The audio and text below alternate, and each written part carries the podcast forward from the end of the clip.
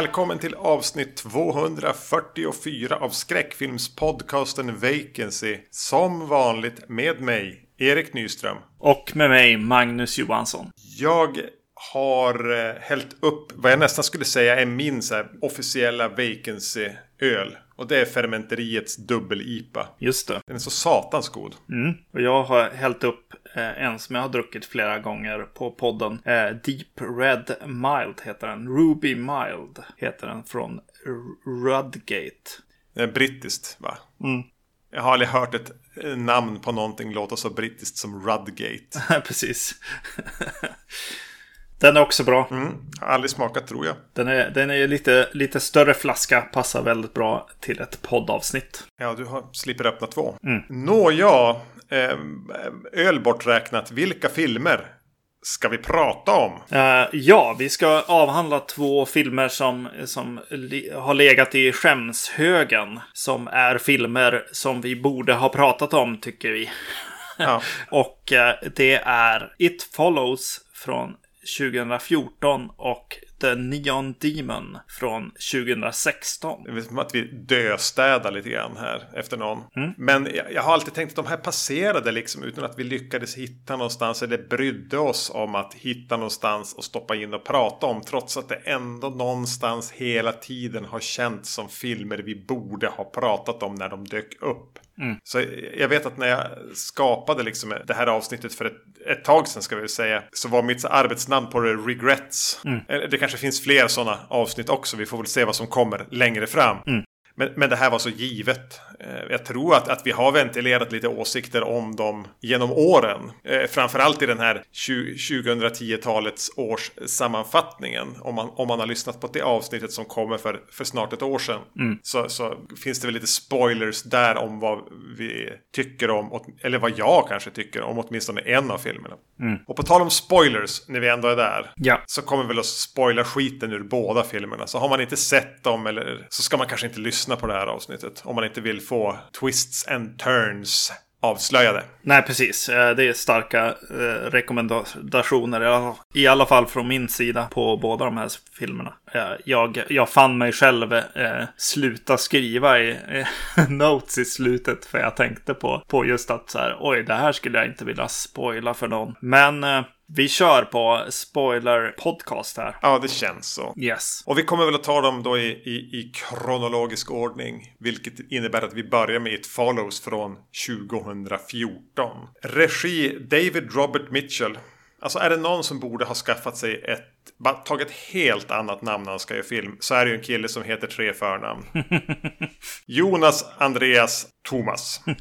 precis. Eh, han hade behövt ett bättre namn. Han gjorde ju den här, eh, vad fan hette den? Jag pluggade lite för den här om året. Eh, Under the Silver Lake va? Mm, precis. Som han gjorde efter den här och innan det har han gjort någon indie-komedi som heter någonting, någon Myth of the American Sleepover. Mm. Har du sett den? Nej, den har jag inte sett. Eh, verkar ju vara någon som inte är en eh, skräckregissör utan snarare är en indie-regissör. Mm. Det är väl egentligen allt jag vet om han. Jag har eh, aldrig orkat bemöda mig med att sätta mig in i vem det är som har gjort It Follows. Det är en kille med tre förnamn och jag kommer aldrig att kunna komma ihåg dem. Mm. Men, men eh, om man ser Under the Silver Lake så, så kan man ju definitivt eh, se vad som följer med honom som regissör på något sätt. Eller världsbyggare eller vad man ska kalla det. Mm. Och världsbyggare är väl eh, kanske vad han är. Mm, mm. I mångt och mycket. Men It Follows. Tänk, har ni nu valt att följa oss vidare här eh, och lyssna på det här så vet ni nog ungefär vad den handlar om. Det är en en slags entitet som följer efter dig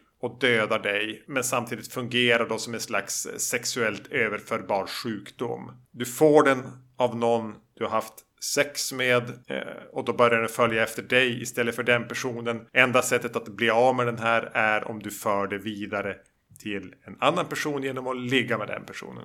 När den personen då eventuellt blir eh, dödad av den här entiteten så hoppar det tillbaks till dig. För då var det din, din tur. Ja. Det som är speciellt med entiteten är att den på, på något sätt är osynlig för alla utom dig. Som är jagad av den och den kan anta vilken form som helst vad gäller personer. Ant, kanske någon du känner, kanske någon du aldrig har sett för. Den är väldigt långsam men den ger aldrig upp. Ja. Hur, hur, hur kom den här filmen till dig? Alltså det var nog alltså det som vi brukar säga, säga på podden när, när, folk, när filmer blir nog mycket snackis i skräckfilmssammanhang så dyker de till slut upp till oss också. Så att, ja. Men jag kan inte säga exakt hur. Nej, samma här. Jag minns inte riktigt eh, vägen in eller vad jag hade hört. Bara att det var en, det är en lågbudgetfilm som blev något av en liten så här surprise hit i USA. Mm. Eh, skördade ganska stora framgångar. Jag köpte den på, en, på någon import Blu-ray. Mm. Men att det var ett, jag menar, en rätt hypad film. Som jag var,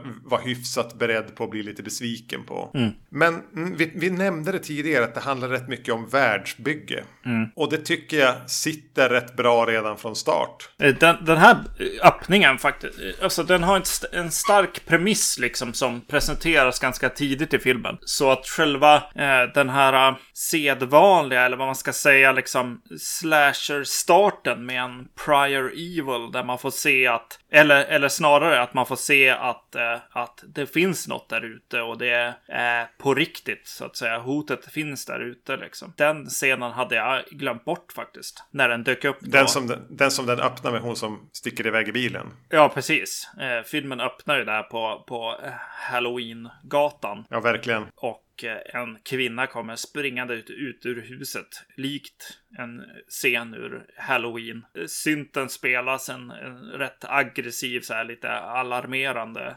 synt eh, som pulserar där genom sekvensen här. Och eh, jag eh, my, myser in mig här mm. i, i den här eh, sekvensen. För att jag känner igen mig så, så väldigt väl i, i Halloween och Haddonfield. Ja, och det märks ju att Halloween har varit en, åtminstone en känsla som man har velat ta med sig in i den här känslan från Halloween. Den här lite stiliserade snudd på arthouse-vibben mm. eh, som Halloween ändå har, trots att det är en ganska basal slasherfilm, har ju velat återuppfinna, vad, vad, blir det då? 30 år senare? Mer? 35 år senare mm. i, i, i den här. Och där, det, det är ju snyggt gjort. Alltså att, att Halloween lever igenom den här filmen på ett sätt på ett fräscht sätt. Ja, precis. Jo, det, det, var precis det som jag... Det har jag nog sagt på podden också. Men jag, men jag sa det definitivt när jag såg den här för första gången. Att, att det är ju så här eh, remakes ska vara. Den här skulle ju kunnat heta eh, Halloween och jag hade varit eh, eh riktigt nöjd skulle jag säga. Med den. För att den har den har The Boogeyman. Den har platsen. Den har liksom känslan där helt enkelt. Mm. Men en marknadsförare på något filmbolag hade bett dig gå omedelbart om du hade föreslagit det. Japp, japp. gå bara. Gå. Exakt. Precis, och den här sekvensen liksom hur den... Jag vet inte, jag kommer kanske referera alldeles för mycket. Just att i och med att vi gör en liten djupdykning här i Halloween liksom. Men jag tycker att det är ett, en häftig blandning av, av tuggummi-skräck liksom. Och att det ibland blir obehagligt. Liksom. Och det tycker jag att, att original Halloween också har. Så att, så att hur den här sekvensen liksom slutar med att hon, hon som är jagad här i början i princip säger adjö till sina föräldrar på, på stranden där i telefonen. Det är ganska mörkt. Eh, det är en, en rätt mörk plats som filmen är på. Där, va? Mm. Mm. Efter typ tre minuter. Mm. Och den går, väl, den går väl där kan jag tycka. Att den, att den verkligen går till en så här mysig tonårs liksom eh, häng. Eh, väldigt soft och hipster ja. ungdomsgängs eh, häng. Och en viss eh, skön känsla av kamratskap eller vad man ska säga. Eller liksom med sådana vänner och syskon som man vill ha på något sätt. Ja. Lyssnar. Ja. Den, den pejlar in och så här, det lite slöa hänget. Mm. Som inte är så... Den hoppar över de givna scenerna för att bygga upp det här kamratskapet och gå till scenerna mellan dem. Mm. Där man ändå får känna det som har byggts upp i scener som inte är där på något vis. Utan att det är ett väldigt, ja men en slö och behaglig känsla precis som du säger. Lite det här, ja det här, det här hänget hade man ju velat ha. Mm, det där när man kan vara tyst tillsammans en stund liksom. Ja. Yes. Och jag tänker att just den här charmen som de skapar i det här kompisgänget, eller syskon är ju inblandat också. Ja. Blir ju som filmens värme. Mm. Och jag tänker att det är ganska viktigt. För som jag sa redan tidigare så lånar den ju lite det här stiliserade Och att den är ute efter ett, ett litet tidlöst, lite arthouse-anslag. Man ska inte riktigt känna sig att säker på när den utspelas i tid. Det ska inte vara viktigt. Och, och det är ganska stylish. Det blir ganska ofta drömskt med någon som bara tittar på trädens löv och så. Mm. Att allt det här hade, det hade kunnat göra den så steril och lite känslokall och klinisk. Om det inte hade varit för det här jävligt behagliga slöhänget. Mm. Som, som ändå ger den en, ett hjärta. Jo, sen kan jag tänka så här, just den här tidslösa liksom världen som man bygger upp med, med tjock-tv och någon slags eh, snäckskals e-book reader. Ja. Så, som ju obviously inte, inte fanns när tjock-tvn höll, höll igång. Liksom. Den här eh, någon slags eh, hipster future-känsla. Den är skön och den är skön första gången jag såg den här filmen. Tänkte jag knappt på det. Nej, Nej, precis. Men nu står den ju ut ganska mycket. När man har sett den några gånger liksom. Det här, vad kan det här vara? Tredje, fjärde? Kanske till och med femte gången jag ser den. Mm. Så, så eh, Ja, blir man för medveten om det, Mm. äh, att man börjar titta efter det, så kanske det, kanske det skaver. Men när det bara får vara kuliss, Mm. så, så är det ganska behagligt att man inte hela... Första, ja men som jag säger, det här kanske är tredje gången jag ser den. Mm. Man sitter inte och letar efter tidsmarkörer så mycket. Det blir inte viktigt. nej. Som man kan göra i andra filmer. Bara, "Ah, Men vad är det där för telefon? Eller hur kan det där gå ihop? Utan då, det tyder väl på att, att, att stämningen som filmen fångar upp en i ändå är tillräckligt engagerande för att man inte ska haka upp sig på detaljer. Nej. Men gör man det så finns det ju saker där som... Det är ganska modigt Ja. att göra sådär. Och, och, och misslyckas man som regissör med det så, så kan det ju sänka hela filmen. Men, men ändå, eh, jag tycker han lyckas med det. Mm. Och det blir ju den här världen, som, som, som jag sa, den blir lite drömsk, den blir lite stiliserad, den är ganska mörk. Den har hela tiden en apokalyptisk känsla. Det här kan vara liksom de sista dagarna av mänskligheten nästan. Utan, att det, utan att det sägs. Mm. Och det, det finns väl en, en sån liksom. Det kommer ju i slutändan. För jag tänkte hela tiden att så här. Ja men eh, allt som de sitter bredvid. De sitter bredvid någon så här plastmöbler ute på altanen. Vid något tillfälle på framsidan av huset. Ja. Och det, det, det känns hela tiden som. Det känns som ett skön så här. Haddonfield om Haddon, Haddonfield inte hade legat i Hollywood. Att det, att det, det faktiskt är där på något sätt. Och då är det ganska roligt att det sen visar sig vara eh, Detroit som de är i. Eh, med tanke på den här eh, kanske eh, domedagskänslan på ett sätt. Det, det är Detroit är känt för. Ja. Robo, Robocop domedags, och domedagskänslan över att staden typ att dör i liksom. Ja, de är ju där och åker också när de åker och letar efter den här killen. Mm. Så kör de ju liksom bara efter kvarter efter kvarter efter kvarter som var övergivna, Mm. döda hus. Ja, det är en väldigt bra plats att, att sätta en sån här eh, film. Ja. Precis som, eh, vad heter den? Only Lovers Left Alive. Va? Ja, den är, också, är den också i Detroit? Eh, precis, som kör omkring där va? Har jag för mig Ja. i alla fall. Mm. Den borde jag se om också. Mm. Yes. Gör en liten mental notering. Mm. Eh, men som du sa, alltså premissen, hur den presenteras, alltså den är ju som... Det är lite regler att hålla, inte hålla reda på. Men det är så, att inte den här är redan är gjord. Ja. Det är väl det också som är den här David Robert Mitchell. Han har ju skrivit den också. Hans... Varför har inte den här filmen gjorts redan? Alltså både det här med, med liksom en förbannelse som du för vidare genom sex och någonting som är långsamt och bara tar sikte på dig. Ingen annan kan se det, det kan byta. Alltså de här små, små, det är så många små bra idéer i det som tar ihop till en, till en väl, väldigt bra idé, måste jag ändå säga för en skräckfilm. Varför är det inte gjort? Ja, ja, precis. Jo, nej men så är det ju. Han beskrev till att en av idéerna var från en dröm han hade haft om att någonting sakta, sakta var på väg mot, mot honom. Eh, Och det är ju en sån här ganska klassisk mardrömsgrej. Ja. Men något som är bara långsamt men aldrig ger upp. Ja, jag hade, jag hade en gång en filmidé om eh, någonting som föddes liksom 20 minuter efter en själv. Som hela tiden rör sig som ett eko genom livet liksom. Och om du liksom är i samma rum, samma plats, så det går ju liksom inte. Så det blir liksom bara en, en köttfärs av, av hela, hela grejen.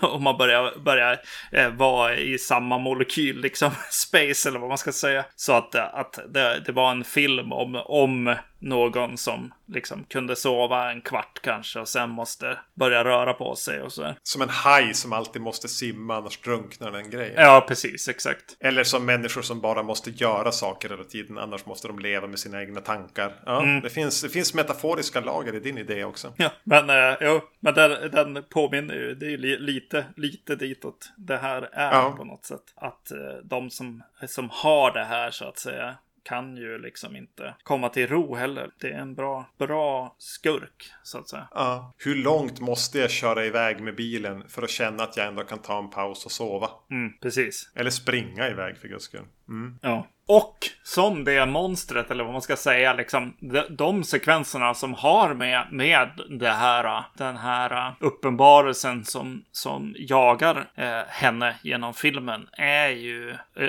superläskiga tycker jag. Ja, verkligen. Och på olika sätt också. Så att eh, det funkar ju verkligen. Den första som dyker upp som kommer och går naken där i det här ödehuset. Mm. Eh, där, där hon som har blivit smittad första gången. Eller den som kommer in genom ett fönster. Ja. Eh, det är nästan som att jag började ana det, det har jag inte tänkt på det. Men när den inte väljer skepnaden av någon som personen som hon känner. Mm. Finns det en tanke med skepnaderna som den väljer? Eller finns det en tanke från David Robert Mitchell med de skepnaderna? Det är någon naken kvinna först och sen är det någon som är typ bakbunden och ser ganska illa medfaren ut. Mm. Men, vad är det? Finns det någonting där som jag inte får fatt i? Nej, precis. Jo. Eller har han bara valt något för att det ska se läskigt ut? Det, ver det verkar ju som att han, han planterar, i, i, alla fall vad jag har sett på nätet, så verkar han ju plantera in en del av de här skepnaderna i i filmen liksom. Den, den som står på taket är eh, också med i någon bild på familjebild liksom. Kanske är hennes morfar eller någonting. Ja, men är det inte pappans? Ja, pappa kanske till och med. Det är därför, för det, det, tänkte jag på den här gången, att man har sett han på något foto. Ja. Och det är han som går eh, i slutet också i poolen. Mm. Och då vill hon inte säga till lilla syster vad det är hon ser. Mm. Ja, men hur ser den ut? Hur ser den ut? Ja, men det, jag, det kommer jag inte att säga. Ja, just det. Så jag tänker att det, att det är en, en död eller en, en, en eh, frånvarande pappafigur. Mm. Och jag tycker att det är Ja, nej men det är bara bra. Eh, otroligt bra gjort. Eh, många av de här skrämselsekvenserna. Genomtänkta och eh, olika också. Eh, jag gillar när hon går in i, ska gå in i köket och titta. Och det blir någon slags eh, slow motion, typ The Shining, liksom mm. sekvens där. Det funkar väldigt bra och eh, är ju ganska tuff och, och lyckas med kan jag tycka. Eh, just den. Att, att eh, ja, det är mycket chansning att det här kommer gå. Eller så, så är han skicklig liksom. Men... Ja, jäv, alltså den hade kunnat bomba så fullt. Ja, men det är ett bra exempel på en scen som hade kunnat mm. bli så fullständigt misslyckad. I det här sammanhanget också med att, att tonen inte hade suttit rätt. Mm. Eh, att den hade känts bara krystad och, och pretentiös istället för som en, som, som en verklig värld med riktiga människor. Mm. Det har, ju, det har ju kritiserats en hel del. Jag vet att här, Tarantino har varit ute och ifrågasatt liksom, att regelverket inte riktigt hänger ihop. Och, och att det är viktigt i en skräckfilm ska ha enkla tydliga regelverk. Jag tror att Emil, förutom Quentin Tarantino, är ganska noga med reglerna också i filmer. Ja. Och kanske är det så att den genar här eller fuskar eller blir otydlig i vissa sammanhang. Men det, det har aldrig riktigt stört mig. Nej, alltså hur, hur då? Alltså är det just det där att så här, den ska, den ska, den är alltid på en plats och det, den tar sig dit den ska. Så, så vet jag inte ens om jag läser det. Utan jag läser det som att på ett annat sätt. jag tror jag bara läser att shit, den är här igen. Eh, alltså ja. att den, den är i vila på något sätt eller, eller så. Gör en, en action mellan varje gång. Nej, det är klart att eh, om man, om man tänker på den som en entitet som är på en plats och rör sig vid en viss hastighet liksom alltid. Ja, då är det klart att, att den genar lite grann. Och jag, jag vet ärligt talat inte heller vad det skulle nu skulle vara för, för regelsystem som, som bryts, sätts upp och bryts hela tiden. Men, men eh, det, det, har inte stört mig. Nej, nej. Eh, och, och an, någonting annat i filmen som har fått ganska mycket skit. Det är ju den här, vad ska man säga, slutuppgörelsen i, i eh, poolen eller badhuset i slutet. Mm, mm. Eh, jag, har inga jag, jag, jag har inga problem med den egentligen. Alltså att, hur fan hade du själv gjort? Mm. Du hade, man hade ju förmodligen kläckt en djävulskt dålig idé för man har inte förstått vad det är man har att göra med. Nej, precis. Ja. Och någonstans landar de väl kanske i att det går inte. Mm. Vi får bara hitta ett sätt att försöka leva med det här, kanske. Mm. Exakt hur de väljer att leva med det är ju all... Ja, det får man ju som ta med sig själv. Ja, jag, jag tänker också hur, hur, kom, hur, kom han hur kom han hit? Hur, hur fick han den här idén liksom? Hade han bara sett, vad är det, någon Ringu-film som är vid någon pool som jag tänker på? Nej, det är klart, det, det, det är lite, lite underligt på något sätt. Men när hon väl när hon väl står där i mitten av poolen, då förstår jag på något sätt. Då, då är jag så här bara, ja, exakt som du säger lite grann. Vad ska de göra då? Ja. Eh, han försökte ju. Och eh, det tycker jag är, ja men det är ju det fina med, med filmen på något sätt. Att så här, och det är ganska jobbiga liksom. På samma sätt som att, att eh, i Halloween så är ju liksom eh, Michael Myers, alltså om, om, om du bortser från att det är en slasher-serie här, utan du ser Halloween, så är Michael Myers otroligt otäck och otrevlig som person när han åker omkring vid, och tittar på den här pojken vid, vid skolan och eh, hur, han, hur han andas väldigt häftigt när han stryper en, en kvinna där och, och immar, immar in eh, igen rutorna där. Ja, det är lite grann som att Michael Myers mörker har så här, blandats ut av dels av de efterföljande filmerna men även att slasher-genren fick uppfölja, alltså med, med Jason och Freddy. Att han har som klumpats ihop med dem. Som ju någonstans ändå är mer lättsamma personer som inte lika förankrade i någon slags verklig värld. Nej, precis. Här blir det ju liksom setupen. Hon, hon är ju med om ett, ett övergrepp här i början. Hennes vänner och familj vet, kan inte riktigt hantera hennes liksom vad de kanske ser mer som, vad heter det, PTSD.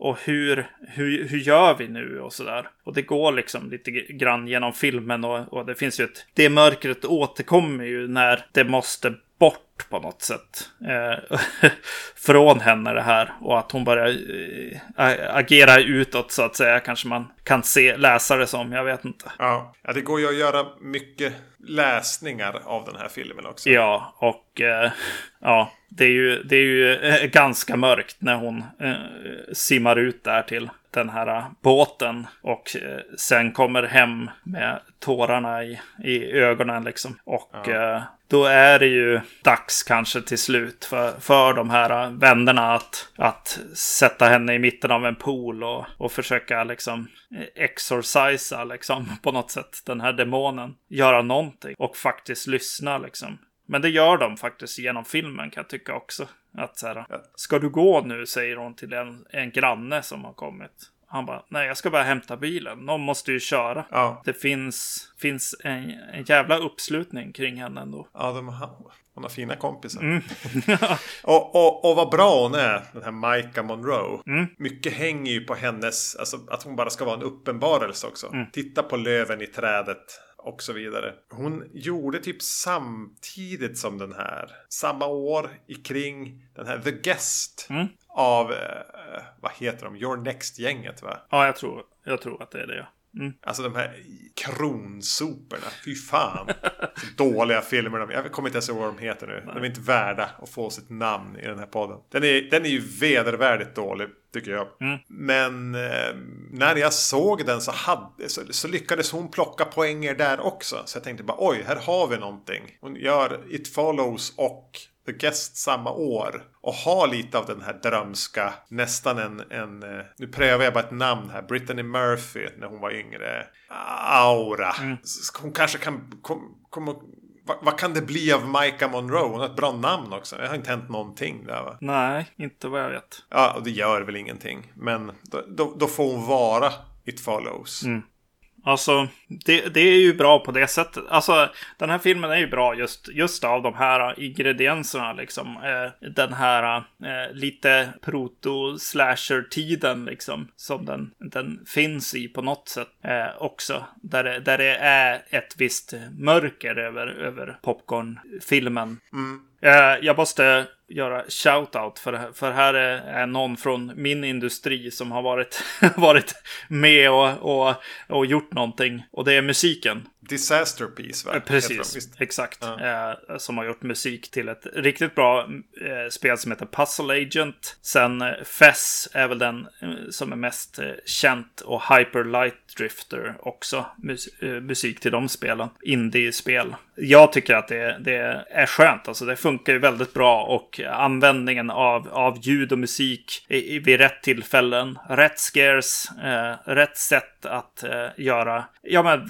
rätt vald musik till scenerna på något sätt. Som jag pratade mm. om den här Shining-doftande eh, scenen till exempel. Har ju ett väldigt, väldigt Shining-känsla eh, i musiken också med, med avig musik där, där stråkarna går sönder liksom. Jag har alltid hört folk hypa musiken mm. till den här. Eh, jag hade som med mig det, det, de jag känner som har delat det på sociala medier och prata, prata, prata om hur bra musiken är. Mm. Och jag, jag har inte reagerat på det. Så, så jag var lite beredd nu på bara, ja, ja. Och så den här lite, lätt överskattade musiken. Mm. Jag hade till och med han skriva ner det i början också som en punkt. Mm. Musiken lite överskattad va? Ja. Men sen var jag tvungen att stryka det.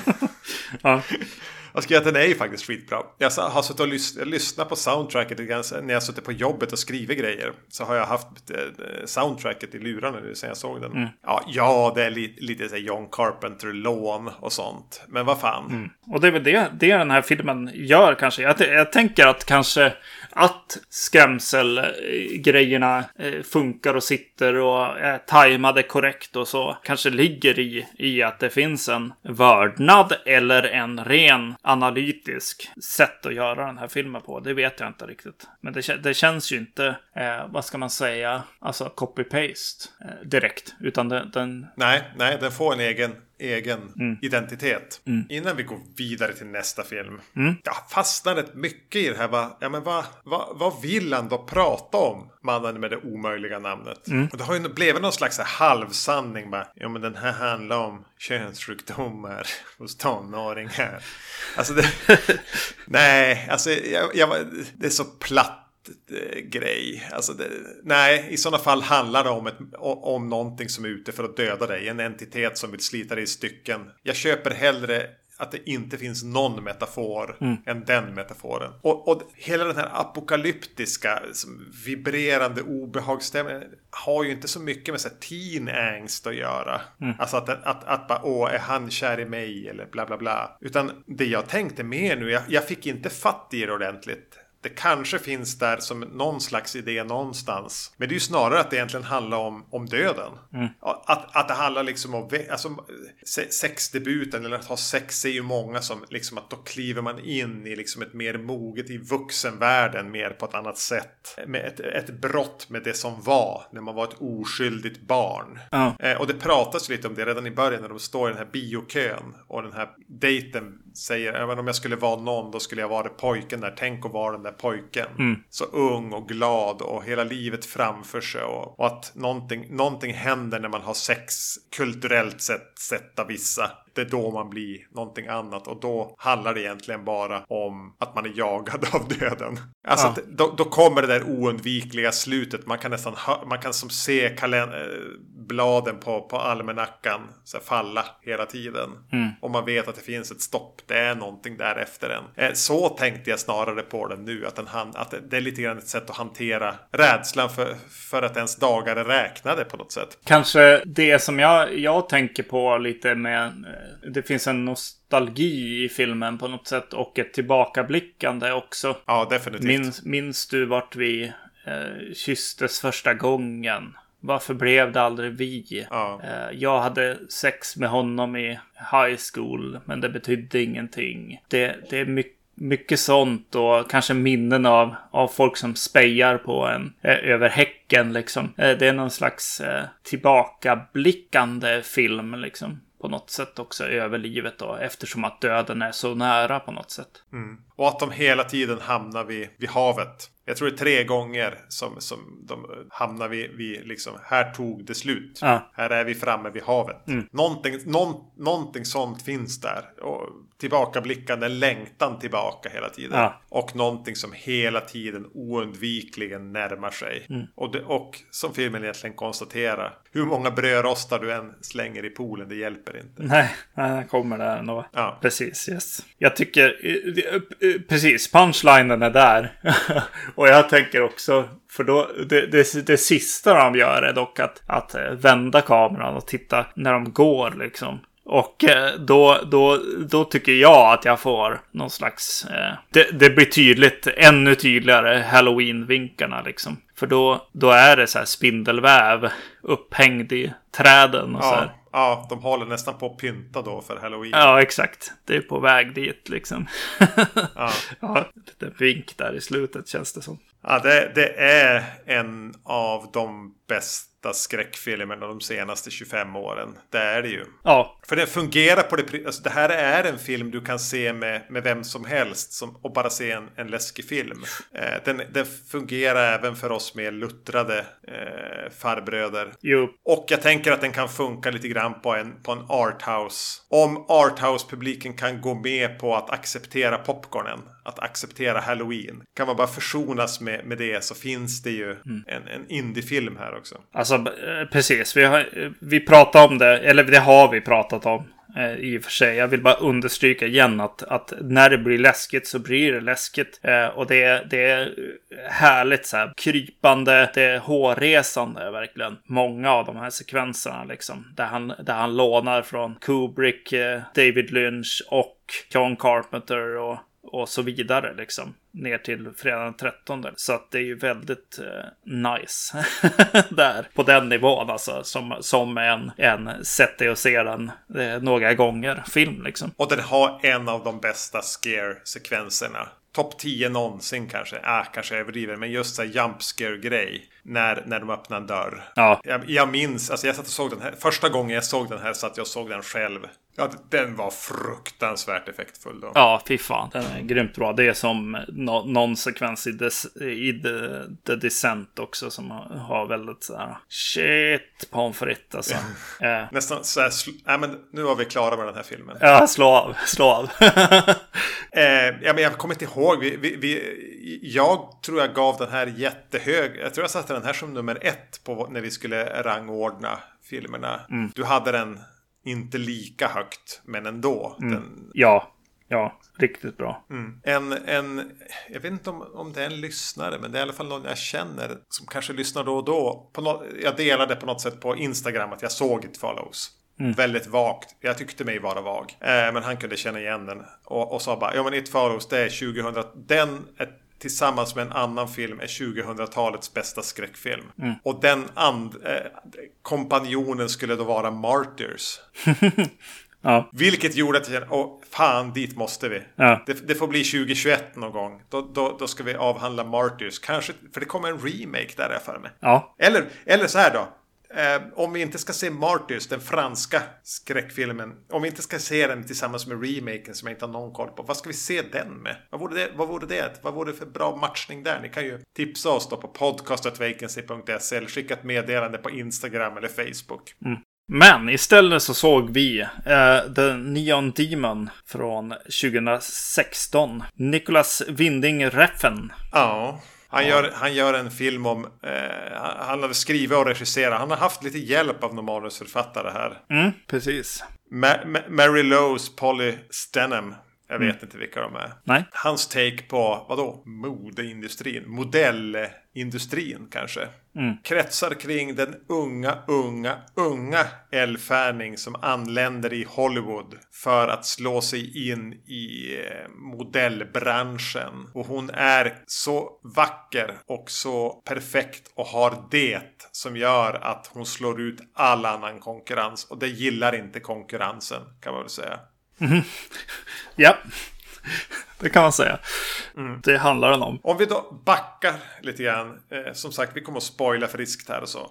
Så var det här också någonting som halkade li- lite mellan stolarna på, på podden. Men efter Drive så älskade ju alla filmsnubbar Nicholas Winding Refn. De som inte redan älskade honom efter Pusher-trilogin. Ja. Eh, sen, sen vände alla honom ryggen efter, eh, vad heter den, Only God Forgives. Och sen gjorde eh, han en film som skulle heta The Neon Demon. Och trailern var liksom LA by night, ne neonlampor, mörk pulserande syntmusik, kroppar i rött ljus. Ja. Och hela internet blev tokiga av upphetsning. Nej, Ja. men ungefär kanske en smalare krets eh, än de som gillade Drive. Men alla så här filmnördsmän gick i taket. Ja. Eh, och jag var också superpeppad för det här såg ju fantastiskt ut. Såg du den här på någon så här fantastisk filmfestival eller? Du har sett den på bio va? Ja, den här har jag sett på bio, ja. Yes. Ja. Jag kommer inte ihåg vart. Men Nej, och jag, jag såg den också. Jag tror jag såg den ungefär under samma förutsättningar som, som It Follows här. Och jag var, jag var ganska besviken när jag hade sett den. Jag tror att det är det jag har sagt i något, någon gång när vi kommenterade den här tidigare. För, för då, säg fyra år sedan så, så var det en axelryckning för mig. Men den har ju som legat kvar där och, så, och du var ganska nöjd vet jag då. Ja, alltså precis. Jo, jag, jag fick, jag fick slåss där för den när vi körde 20, 2000-talet där. Ja, du, du, ja, du kanske push, Jag var helt avfärdande då i alla fall vet jag. Jag har väl, har väl vacklat så här. Har han rätt? Har han inte rätt liksom? Ja, nej, jag, jag vet att jag gillade den här filmen helt enkelt. Och jag var, jag var definitivt, du har ju förklarat mig, mig där eh, med hypen på något sätt. När jag såg den på bio med stora ljudet liksom. Det kanske är musiken som på något sätt eh, får vara temat för, för avsnittet ändå kanske. Ja, jo. Och eh, det visuella liksom. Som, ja men, var, var en liten attack på sinnet liksom. Det, det var så pass bra eh, första gången jag såg den här filmen. Att den, den har följt med. Det man kan säga liksom i, It Follows är det ju så John Carpenter, Luffy-syntar. Och här är det mer fläskiga, mörka, men, men högproducerad, mörk, monoton synt. Precis, precis. Och eh, sa, samma, samma... Ja, han, eh, jag kollade upp eh, musiken här och eh, det var eh, mest Winding eh, Reffen filmer. Så att han har väl gjort rubbet. Ja, men han måste ju ha gjort den här Too Old To Die Young också. Ja, precis. Såg du klart den? Nej, nej. Eh, jag tog mig inte igenom den. Du älskar reffen och att du såg inte klart så här 200% ren reffen. Eh, precis. Ja, nej, jag har ju svårt då. Det är ju så långt och, och eh, tv alltså. Precis som, Ja. som andra brukar säga om film. Så är ju tv svårt att hålla. Alltså att komma ihåg att sätta igång nästa avsnitt. Det, det Ja, och den, Problemet. den ser, serien ska man ju säga är typ 10 avsnitt. Och de pendlar mellan att vara så här en timme och en och en halv timme lång. Så det är ju som att se åtminstone säg sju filmer. Och storyn är ju, om man ska bara bryta ner till plot points, är ju inte sju filmer. Så är ju det kanske en film. Utan det är ju många långa scener med så här mörk hamrande syntmusik och en man som ser lite plågad ut och står och titta. Och så bara... Ja.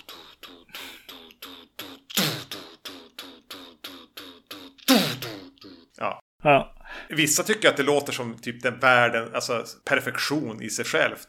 Men, nej men jag kan förstå att man tappar intresset och den var inte perfekt. Verkligen inte. Gud nej. Men det var någonting med, med liksom kompromisslösheten i hela det projektet och hur den fick bre ut sig så mycket. Som var lite häftigt. Och du, du gillar väl han? Miles Tanner, Tanner, Tanner, Teller heter han va? Teller. Ja. Ja, exakt. Jo, ja, alltså, jag, det jag såg tyckte jag ju om. det, är ju, det är ju bara det där med att, ja, nu, nu slog jag av den. Och så sen går dagarna. Och så sen, ja, jag vet inte. Det bara försvinner. Brist på disciplin. Ja, verkligen. Ja, men tillbaka till den Neon Demon då. Mm. Ehm, så vet jag inte vad jag skulle säga. Nej, okej. Okay. Jag kan hoppa in. Eh, den här filmen öppnar med en bild på Elle Fanning liggandes i en soffa med avskuren hals i, i en photoshoot. Och eh, jag får ett meddelande från Nicholas Winding Reffen att här blir det Tenebre här blir det Suspiria för att han gör i princip det tredje omslaget som har eh, kvinnor med en avskuren hals och eh, en blodspöl nedanför. Så, så va, här kommer det bli love letter till Dario Argento. Jag vet att du har pratat om det. Ja. Det är här du, du, ser, du ser det i öppningsbilden. Ja. Ja. För jag ser det inte.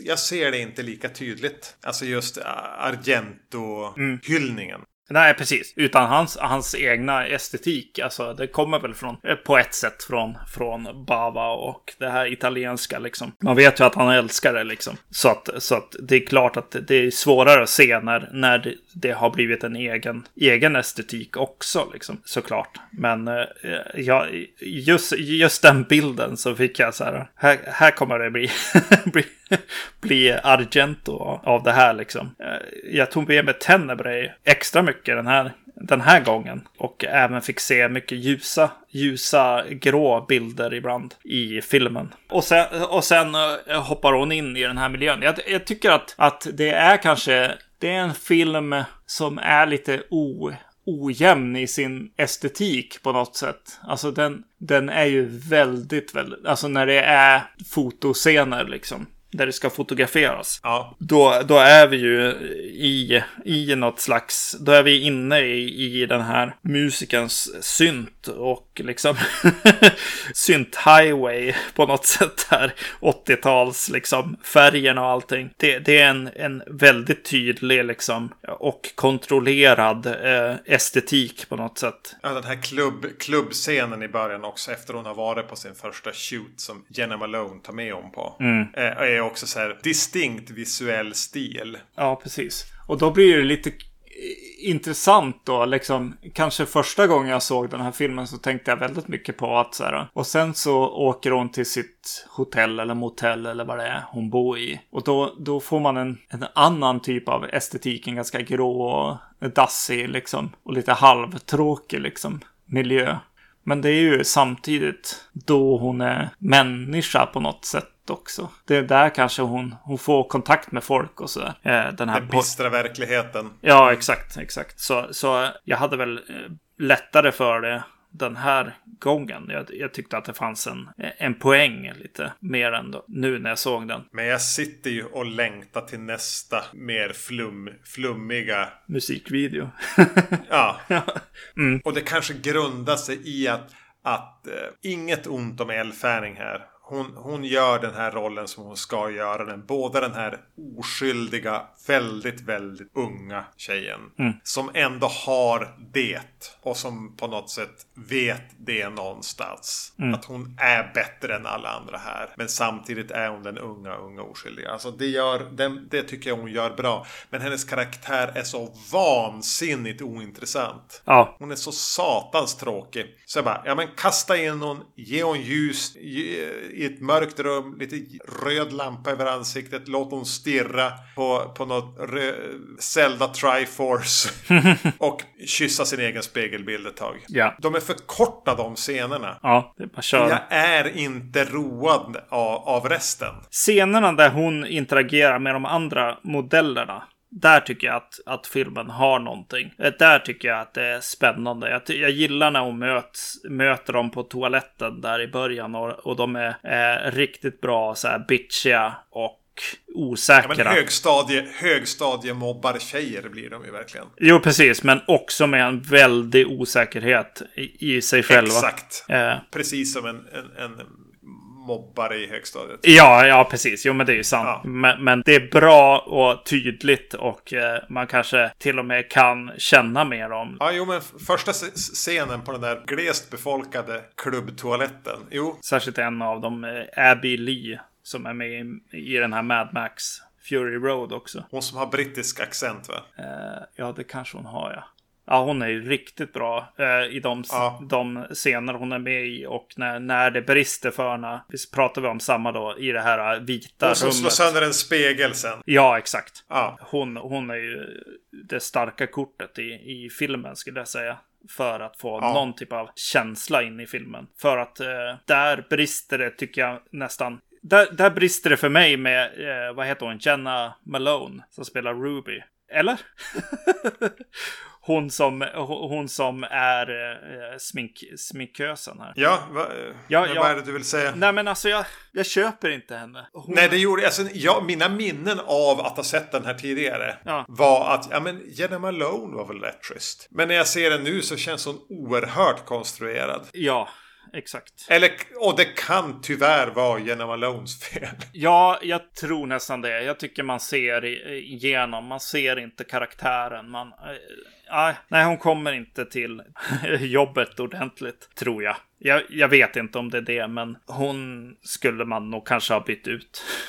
Om jag ska vara Ja, sån. och, Ja. och ärligt talat, hon är med i den här uh, Too Old To Die Young-serien också. Och hon, det är lite samma sak där. Mm. Hon tror jag var en skådis som fungerade när hon var yngre och kunde ha en lite ungdomlig entusiasm. Mm. Men den, den, nå, någonting har hänt med hennes skådespel. Även om det passar bra in i liksom eh, en tematik här i, i filmen så är det ju elakt att använda hon så i sådana fall.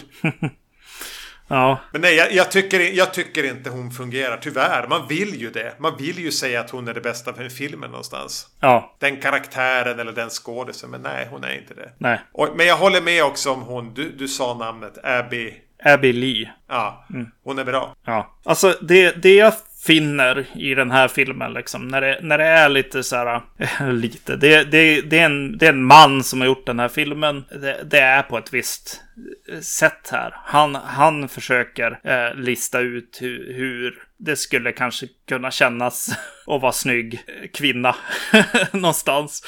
Med, med både estetik och, och eh, en viss liksom man gör film. Eh, så kan jag inte låta bli att tänka på att vi pratar om Gaspar Noé en hel del. Och det finns en, en, en koppling liksom estetiskt här. Men jag, jag finner att när jag sitter och tittar på det här så gillar jag nog eh, Reffens liksom mer lite kalla och utstuderade stil än Gaspar Noé, Noés eh, liksom smutsiga och liksom råa variant av det här. Jag uppskattar alla, allt det jag ser på och eh, försvinner in i mycket, mycket av, av scenerna här. Och de känslor som han försöker dra, dra ur. De, de sekvenserna där det, där det handlar om så här, att vara o, otrevliga med de här eh, modellerna och män som ser ner på dem och, och kvinnor som ser ner på dem och allting. Eh, jag kan följa med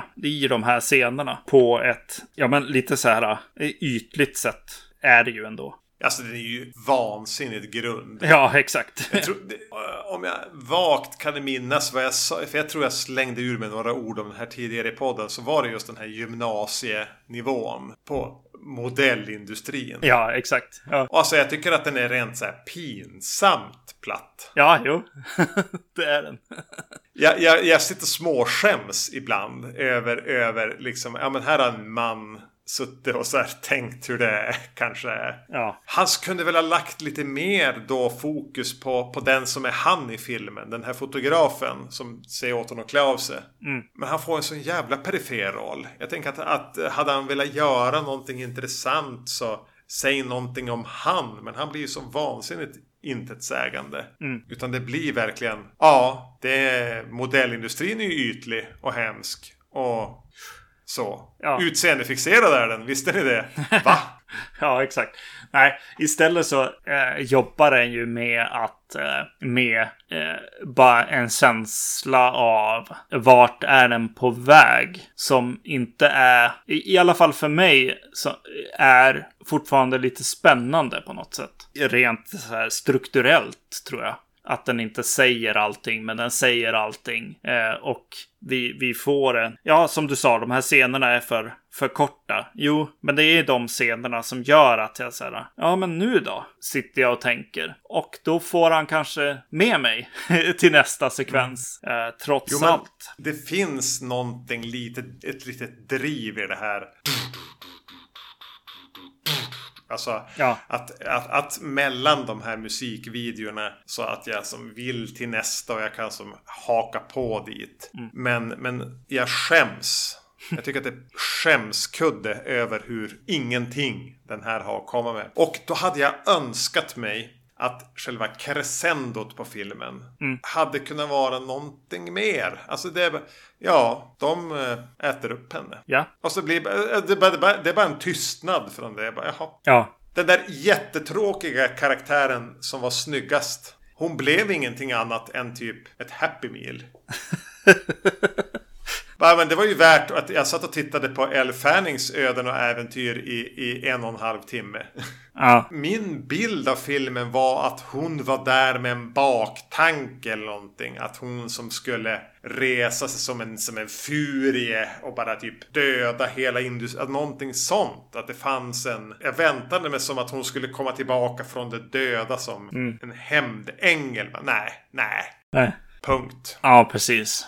Och det är här, här till slut som jag sitter så här. Eh, precis, för den blir ju liksom mer och mer liksom eh, eh, Giallo i det, i det att den ska bli våldsam, grotesk, eh, gå över gränser på ett eh, eh, ganska barnsligt vis liksom. Men är inte crescendot fisigt då? Ja, ja, ja, precis. Jo. ja, ja, ja. Det, det tycker jag också. Jag håller med allt du säger här. Jag, jag bara, i slutet så satt jag och tänkte så här. Och det här är eh, en, en fördömande ut, tanke mot eh, Dario Argento också. Så jag, jag sitter så här. Undrar om Dario Argento gillar det här. Eller om han sitter hemma och surar. det är min tanke där. Och då tänker jag kanske på hans eh, Suspiria till exempel. Som ju också har fått kritik för att eh, inte ha, ha någonting. Det händer alltså det, det han, handlar ju om ingenting. Och det är en musikvideo Ja. eh, i mångt och mycket liksom. Om, om häxor i, i dansskola eh, liksom. Och det, det är ju där vi, där vi är här också på något sätt. Det, det är en Goblin musikvideo liksom i slutändan som är jävligt bra. och eh, jag, jag tycker att det här är inte, inte bäst och kommer absolut inte till Susperia-höjder. Men det, det är det som är eh, nöjet här. Det är inte storyn, punchlines, eh, ha sex med lik på bårhus av ingen anledning alls. Ja, nej, det, det, är, det är väldigt, eh, ja, det är väldigt platt här. Och, och tydligt liksom. Slutet bara, slutet för mig är just det där. Ja, det här är ju en man som har tänkt och funderat. Men det, det går ju inte få inblick. Särskilt i en, i en sån här man kanske. Ja, men den får mig så här att, att, att jag börjar tänka tillbaks på, på Only God Forgives. Som jag vet att jag har sett. Jag tror till och med jag kan ha recenserat den. Och att, att den var så här snudd på lite obegriplig kanske. Jag förstod ingenting. Eller ingenting, men jag först, fick bara fatt i delar av den. Att den, den muggade in sig i någon så här thailändsk karaoke och, och skuldkänslor och kopplingar till mamma och sånt där. Som, det är bättre att jag inte känner att jag inte förstår. Än att jag tänker att det finns ingenting att inte förstå. Eller är det någonting jag inte förstår här? För om en film... Då hade det behövt vara längre musikvideosegment. Alltså det är ju så, jag läste, alltså jag kan inte, jag har läst för lite om det här, jag kan inte säga så mycket, jag såg några rader bara om, om för jag tänkte så här, det står i slutet så här, får eh, liv med ett hjärta. Det är det sista som händer i filmen. Ja, det är, hans, det är Reffens fru. Ja, precis. Och då bara, eh, ja, insåg jag också att så här, ja, men det är hans fru. Och så sen eh, eh, googlade jag var, varför. Så här, vad har hon med den här filmen att göra? Eh, och hans förklaring till det är ju, jag har inte läst på djupet här, men det stod i princip så här. jag vaknade en morgon helt deprimerad. Alltså Reffen säger det här. Och så tittade jag över på min fru och så tänkte jag, alltså undrar hur det är att vara vacker. Jag, jag, jag tänkte också när jag såg den att bara okej nu har, nu har här varit på någon kokainparty i Hollywood Hills och legat med en fotomodell. Och nu måste han be om ursäkt till sin fru. Och då gör han en film. Ja, just det. Det var Ja, min tanke. han bara tyckte synd om sig själv. Eller då var deprimerad, förlåt om jag säger så. Men just att, att, eh, att då så här. Hon är ju vacker min fru. Undrar hur det är. Jag är ful. Ja. Jag gör den här filmen kanske. Ja, jag vet inte. Ja, nej, och man ska väl kanske inte... Anledningen att det blir så här att jag försöker fundera vad den, vad den handlar om. Vill den säga att jag stör mig på att den är typ plattare än pappret jag försökt skriva någonting om den på. Är ju att den har ett litet pretentiöst anslag. Mm. Eh, vilket jag inte tycker Suspiria har. Nej, just det. Nej, det är ju sant. Den känns som en så här upp... Suspiria är en uppolerad skräckfilm. Mm. Det här är någon som, en film som kanske till 7% är skräck. Mm. Till 12% är musikvideo. Och till, nu tappar jag det bort med här, men Mm. 80% är typ ett drama i, i Hollywood. Mm. Ja, jag vet inte fan. Det, det, det, den hade behövt vara mer schlock om jag, hade, om jag skulle ha köpt det. Det är väl det jag vill säga. Mm. Den här slakten på eldfärning i slutet hade behövt vara en större del av filmen. Ett Tarantino-slut liksom. Ja. Ja, alltså, och, och det hade behövt börja vid så här en timme och två minuter. Mm. Då hade de bara så här stått och bara försökt slita loss hennes armar ur äh, från torso. ja. Till, till, till pulserande mörk syntmusik. Mm. Jo, men så mycket, så mycket av tiden som jag tänkte på, på det här kattdjuret som hon hade i, i sin, sin, sitt hotellrum liksom. det, det är lite fel. Felproportionerligt på något sätt. Ja. Ja. Hur kom det inte...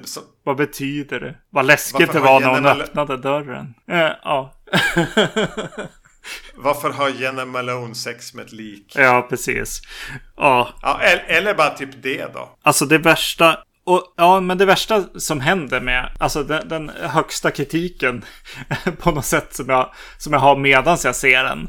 Det är när hon ligger i en liten grav eh, på någon slags, eh, i någon låtsas liksom garden där. Ja, det är rosor och grejer. Ja. Hollywood Hills fantasi. Ja. Och jag bara, nej, nej, varför hade han kvar det här? det är bara en visuell eh, pet peeve. Jag bara, nej, det här, det här är inte bra. Du gillade inte den. Den har så speciell lins då också märker man. Ja, nej, det var, det var riktigt dåligt. och då är det ju, då är det ju musikvideo, liksom, Ja. som jag kritiserar här. Och jag, var inte så, jag hade inte så kul med den här musikvideon. Mm. Såg du vad hette en Tron Legacy på bio? Nej, nej, det har jag inte gjort. Nej. Men- Jag tänker att, att den gav mig eh, en ganska häftig audiovisuell upplevelse. Och dessutom med 3D-glasögon. För tio år sedan. Eh, Den satt jag och tänkte på lite grann. Ja, precis. Jo, men det är ju det. det, det ja, precis. Jo, det är väl en bioupplevelse. Det tror jag att jag har sagt förut om den här filmen också. Vid något tillfälle till Ja. dig när jag försökte försvara den sist. det är att så här, upp med, upp med ljudet liksom. Ja, jag försökte faktiskt. Jag, det här är nog någonting då man ska bli översköljd av mörk pulserande syntmusik och den här eh, Triforce-loggan och, och eldfärgning med rött ljus som kysser sig själv i en spegel. Mm. Det är ju typ, då är det ju ganska häftigt. Mm. Eh, men i övrigt så, så lämnar den mig ganska oberörd. Ja, försvarstalet är ju liksom vagt från min sida. Det är inte en favoritfilm. Det är en, en sån där trea. Men eh, It Follows är ju riktigt bra. Ja, den är ju det. Mm. Nästa avsnitt blir ju då vi kommer att försöka prata om eh, jultematiserade filmer. Japp. Och du har valt ut Don't Open Till Christmas och någonting som heter Game Over. Jag har eh, inte sett någon av de här. Don't Open Till Christmas har jag sett posters på. Hört talas om Game Over som jag tror är fransk. Noll koll. Nej, precis. Eh, de- Den, den är kanske inte, inte skräck eh, fullt ut. Det är väl någon, någon slags proto... ensamma, ensam hemma. Ja, men det, så länge det finns en julgran så. ja, ja. Eh, Det blir nästa avsnitt. Ni vet var vi finns. Eh, Och vi vill ju då ha Martyrs förslag då inför 2021. Vad, ska vi, vad, vad ska vi para ihop den franska skräckfilmen Martyrs med? Eh, och som tidigare nämnt, podcastetvacancy.se. Vi finns på Facebook. Vad heter du på Instagram? Zombie-Magnus. Jag heter Erknym. Man kan följa oss där eller kontakta oss där också. Ja men vad fan, vi, vi säger så för den här gången. Det gör vi. Hej. Hej!